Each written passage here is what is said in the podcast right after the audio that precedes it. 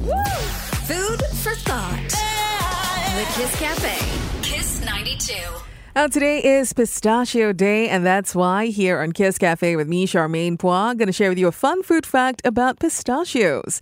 A legend has it that the Queen of Sheba, she thought pistachios were so special that she restricted the eating of pistachios to the royal court and even forbade the commoners to grow them. Uh, pistachios contain at least 30 different minerals, vitamins, and phytonutrients. In fact, a 28 gram serving of pistachios has 6 grams of protein. That's the same amount as an egg, so it's quite a lot.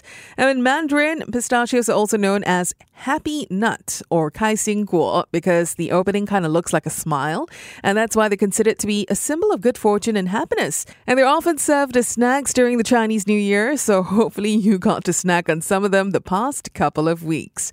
Today's daily special at the Kiss Cafe.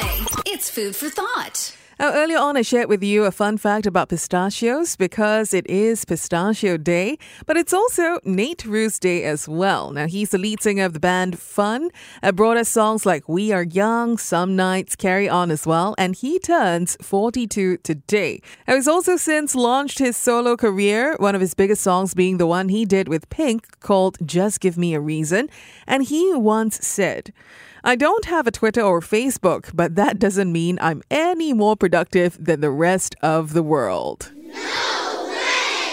Okay, so I checked, right? This guy has an Instagram account, but it's not been updated for almost a year, and we also have not heard any new songs from him. So I guess he's not wrong about not being more productive, I guess.